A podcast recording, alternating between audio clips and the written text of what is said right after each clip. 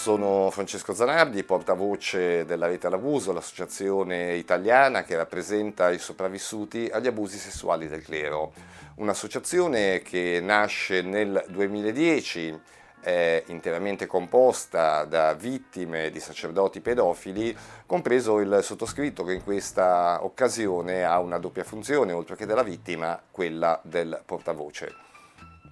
L'obiettivo di questo video è quello di poter dare come vittime e come associazione un nostro contraddittorio alle notizie che spesso appaiono sui giornali, notizie che eh, sono commentate per noi dall'opinionista o dal giornalista di turno, però non, eh, spesso e volentieri non rispecchiano eh, quello che noi pensiamo e quello soprattutto che è lo stato attuale delle cose.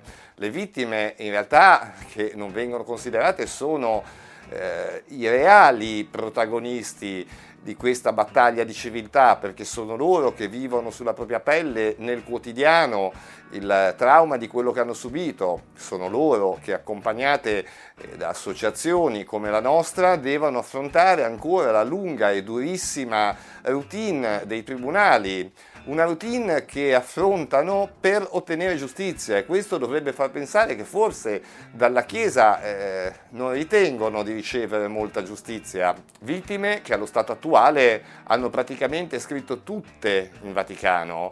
Qualcuna di loro è riuscita addirittura a consegnare nelle mani di Bergoglio una lettera, ma nessuna ha mai ricevuto neppure una risposta. E questo è un altro termometro che misura l'interesse della Chiesa nei confronti delle vittime.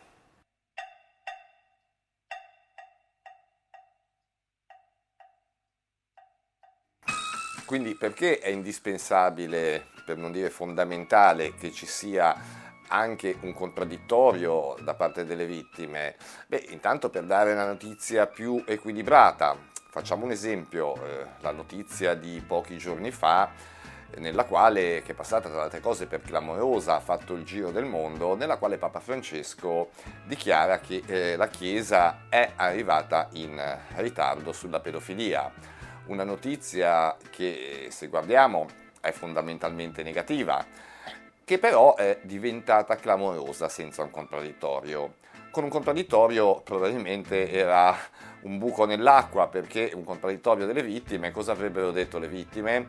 Beh, avrebbero semplicemente ricordato che eh, questa affermazione di Bergoglio ha, ormai è, è tardivissima, da, è da vent'anni che le vittime americane accusano la Chiesa di insabbiamenti e inadempienze, da dieci eh, le accuse arrivano dalle vittime europee, nel 2014 la cosa è stata anche certificata dall'ONU, io direi che eh, la notizia eh, tutt'al più era quella che la Chiesa è davvero tanto tanto tanto tardiva nell'arrivare alle cose. Altra notizia di questi giorni, eh, passata sempre per clamorosa, è il rientro in Italia del diplomatico Carlo Alberto Capella, che è stato accusato negli Stati Uniti eh, di pedopornografia. Bene, Carlo Alberto Capella è rientrato in Vaticano utilizzando i canali diplomatici. La notizia ha fatto clamore, ma eh, quasi un clamore che dava a intendere che brava la Santa Sede che processa Capella. Ora ridimensioniamo un attimo anche questa di notizia perché eh, con un contraddittorio certo la notizia non sarebbe stata così eclatante, eh, la notizia è che di fatto eh, la giustizia americana accusava Capella, di fatto la Santa Sede lo ha sottratto al giudizio della giustizia americana e eh, lo processeranno sì con un processo canonico che però ricordiamolo al massimo eh, lo costringerà a lasciare l'abito. Un disegno già visto, è la stessa cosa che è accaduta col nunzio apostolico Joseph Wesolowski, anche lui di fatto sottratto alla giustizia del paese che l'accusava. Stesso sistema che in fondo poi utilizzò anche il cardinale Ratzinger nel 2005 per sottrarsi alla giustizia americana che lo accusava di insabbiamenti nei casi di pedofilia.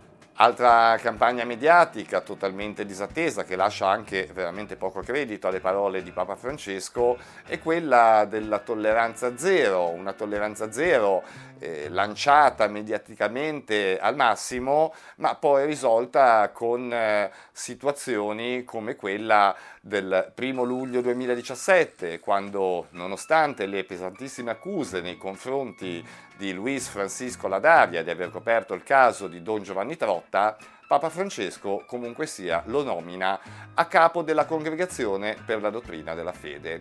Paradossalmente eh, quell'organo che raccoglie, esamina e valuta le denunce eh, di abusi che giungono alla Santa Sede. Ma non è l'unico caso, c'è un altro caso, quello di Monsignor Mario Delpini, anche lui accusato di aver insabbiato il caso di eh, Don Mauro Galli. Malgrado questo, il 7 luglio Papa Francesco nomina Monsignor Delpini niente poco di meno che arcivescovo di Milano. Lo stesso Papa Francesco risulta essere inadempiente di fronte alle denunce, per esempio questa di questa lettera inviata nel 2014 anche alla sua attenzione. La stessa lettera gli fu riconsegnata il 28 ottobre del 2015, questa volta di persona, direttamente in Vaticano. Nella lettera 14 nomi di sacerdoti presunti pedofili, tra cui quello di Don Nicola Corradi, il sacerdote che poi fortunatamente è stato bloccato dall'autorità giudiziaria argentina il, nel novembre del 2016. Malgrado questa lettera consegnata a mano dagli ex allievi sordi dell'Istituto Antonio Provolo di Verona, Papa Francesco non intervenne. La linea della Chiesa è come stiamo vedendo, perché eh, al di là delle dichiarazioni, quello che si vede, si vedono persone appunto come abbiamo citato che eh, in qualche modo tramite immunità diplomatica e via dicendo vengono sottratte alla giustizia che le accusa altre persone, i sacerdoti, che nel caso le famiglie denuncino, le autorità ecclesiastiche non denunciano la cosa all'autorità giudiziaria. Perché c'è questo eh, continuo tentativo di insabbiamento e eh, questi proclami continui no, di questi tribunali fantoccio che eh, Bergoglio istituisce a destra e a sinistra a suo piacimento, no? ora facciamoci la domanda, eh, cosa c'entra la pedofilia con la fede? Cioè eh, la pedofilia non è una cosa che fa parte della sfera religiosa della Chiesa, la pedofilia si tratta di un pedofilo che in questo specifico caso di mestiere fa il prete, ma è una questione che va eh, gestita e giudicata dai tribunali dei paesi dove eh, questi reati vengono commessi non è che eh, se un avvocato è pedofilo l'ordine degli avvocati istituisce dei tribunali per eh, giudicare il, l'avvocato pedofilo e lo sottrae alla giustizia. No, non funziona così. La giustizia deve avere il suo corso. La Chiesa eh, ha tutto il diritto di fare i suoi processi canonici, però dobbiamo tenere conto che i processi canonici, al di là delle pene che non infliggono i sacerdoti, dei risarcimenti che non danno alle vittime, i processi canonici sono basati su un principio spirituale, quindi è giusto che questo prete, in base alle regole della Chiesa, vada ulteriormente punito, ma certo eh, questo, questa punizione non può minimamente e neanche lontanamente è pensabile eh, possa sostituirsi a quella di un tribunale civile. A questo punto vale la pena di fare un po' di chiarezza per spiegare il perché eh, per le vittime è inaccettabile il solo processo canonico. In un processo civile, eh, secondo la società civile, la pedofilia è un reato contro la persona. Secondo la Chiesa invece è un delitto contro la morale, eh, riferibile al sesto comandamento. In sostanza eh, la pedofilia in un tribunale canonico è vista come un'offesa a Dio, un'offesa a Dio che è perpetrata da due eh, personaggi. Uno è un uomo di chiesa, il prete, un uomo consacrato che eh, nella gerarchia ha una posizione sicuramente superiore a quella della vittima, vittima che invece è un semplice peccatore. È per questo che a volte alcuni sacerdoti eh, affermano che siano le vittime a sedurre i, i preti, perché eh, appunto c'è questa sorta di ragionamento, lo stesso ragionamento porta a spiegare il perché la Chiesa non risarcisca le vittime? È, è, molto semplice, non le risarcisce perché in realtà eh, le vittime sono gli autori di tutta questa catena che poi ha portato all'offesa a Dio. Ci sono altri aspetti importanti eh, che bisogna sapere per quanto riguarda i processi canonici, processi che noi della Rete L'Abuso sconsigliamo sempre caldamente ai nostri assistiti, almeno fino a quando non si sono conclusi i processi penali. Il processo canonico si svolge in un ambiente dove la vittima, per esempio, non può essere accompagnata dal proprio difensore. Stessa, nella stessa audizione è invece possibile che presenzi l'avvocato del sacerdote. Ecco, questo fatto crea delle problematiche veramente eh, notevoli e gravi che poi vanno a ripercuotersi anche nei tribunali penali.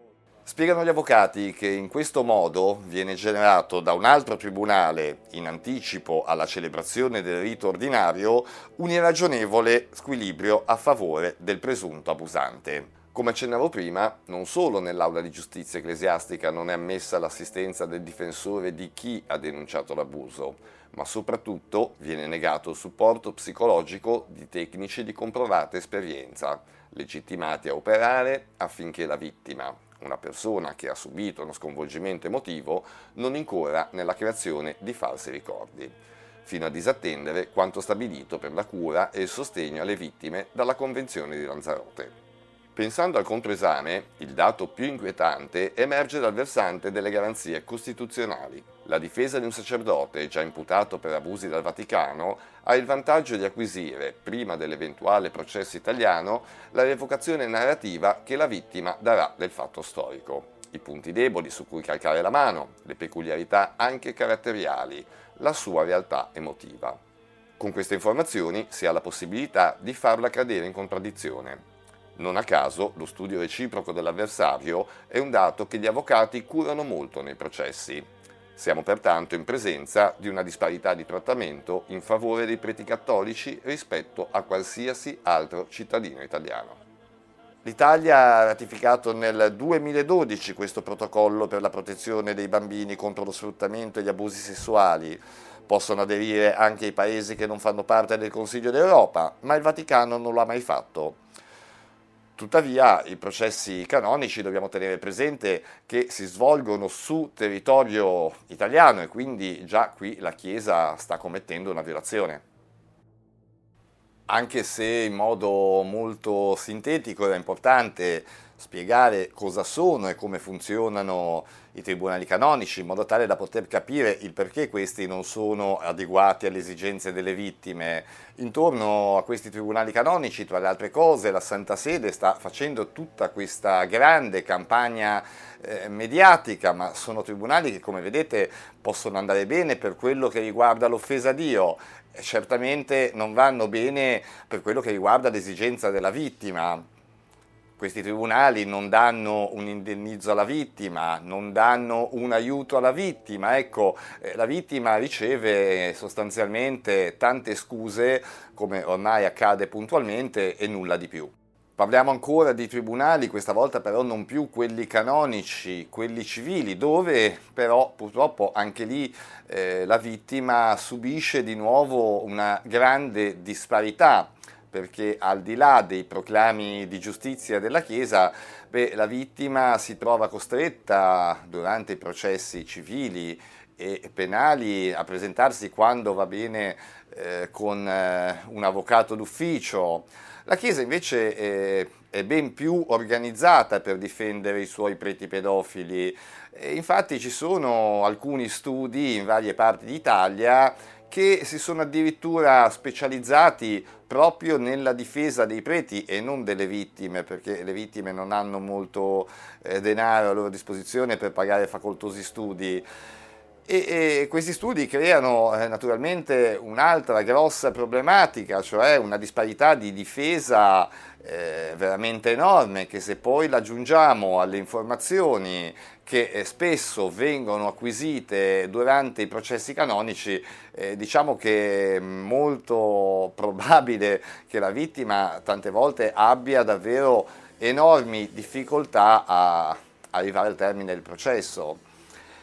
La Chiesa, sempre dietro ai processi, quelli civili, ha preso precauzioni anche per tutelare i suoi sacerdoti. Infatti in Italia esistono ben cinque comunità, chiamiamole pure così, di recupero per eh, sacerdoti con eh, devianze o disturbi o dipendenza. Ecco, in questi centri di recupero generalmente vengono ricoverati eh, questi sacerdoti, ma non tutti. Quando vengono eh, messi in questi centri e se sono prescritti generalmente questo non accade accade eh, quando il sacerdote non è prescritto, quindi quando c'è il rischio che eh, magari il pubblico ministero, per esempio, eh, decida di mettere agli arresti domiciliari il sacerdote perché potrebbe esserci il rischio di reiterazione del reato. Ecco, questi centri eh, accolgono appunto questi, per, queste persone, sono cinque e sono sparsi da nord a sud. Il primo di questi centri si chiama Villa Sacro Cuore, appena fuori Città di Castello, in provincia di Perugia. È dotato di ben 56 posti letto ed è situato in mezzo alla campagna. C'è poi Villa Iride a Verbania. Villa Iride dispone di 18 camere, tutte con bagno privato, spazi comuni, di una cappella e una serra dove gli ospiti possono coltivare ortaggi e erbe aromatiche. Poi c'è la Casa Madre di Trento, gestita dai padri Venturini, dove ogni ospite è avvolto dal più assoluto riservo e nessuno degli stessi sacerdoti della comunità conosce i motivi dei ricoveri. Tornando di nuovo a Perugia, questa volta però a Colle Valenza, troviamo il santuario dell'amore misericordioso. Infine, per quanto almeno siamo riusciti a documentare finora, c'è l'Oasi di Elin, la clinica per preti orchi della diocesi di Roma, che ironia della sorte sorge appena a 100 metri di distanza da una scuola materna. Certo, a fronte di quanto la Chiesa sta facendo per tutelare i preti pedofili, è disarmante vedere il nulla invece che c'è dall'altra parte, ovvero per le vittime. Ma quanti sono i preti pedofili in Italia? È un dato che è difficile da dirsi perché eh, l'Italia è uno dei pochi paesi d'Europa che non ha mai fatto una commissione parlamentare d'inchiesta per eh, quantificare l'entità del fenomeno. L'unico dato che non è eh, preciso lo forniamo noi della rete d'abuso con la nostra mappa, ma è un dato impreciso in quanto raccogliamo solo gli ultimi 15 anni di casi e eh, tra l'altro sono parziali perché sono solo i casi noti, ovvero quelli usciti sulla stampa.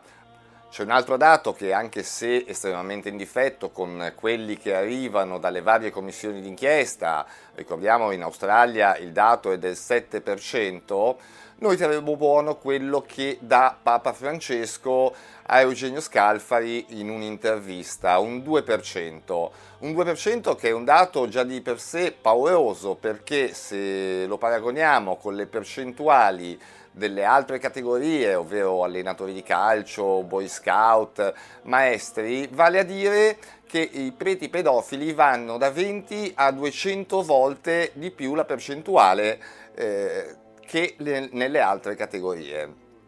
Un dato che eh, è parzialmente pauroso perché a questo dato bisogna aggiungere quanto riesce a reiterare un sacerdote confronto agli altri pedofili. Beh, un sacerdote reitera molto di più in quanto grazie ai continui spostamenti, ai continui insabbiamenti che la Chiesa eh, fornisce dietro questi casi, purtroppo aumentano anche le vittime. Quindi quali possibili soluzioni al problema dei preti pedofili? Beh, noi vittime da vent'anni ne predichiamo due. Il primo, quello di denunciare i crimini all'autorità giudiziaria dei paesi dove vengono commessi. Il secondo è più rivolto a Papa Francesco, visto che eh, da intendere che vuole fare, vuole risolvere il problema. Bene, Papa Francesco, inserisci l'obbligo di denuncia per i vescovi. Questo è un deterrente per evitare che questi continuino ancora a insabbiare i casi. Cose tra l'altro che ha chiesto anche l'ONU nel 2014 sia alla Santa Sede che al governo italiano. Al governo italiano ha chiesto esplicitamente di rivedere quelle regole dei patti lateranensi che sollevano i vescovi dall'obbligo della denuncia.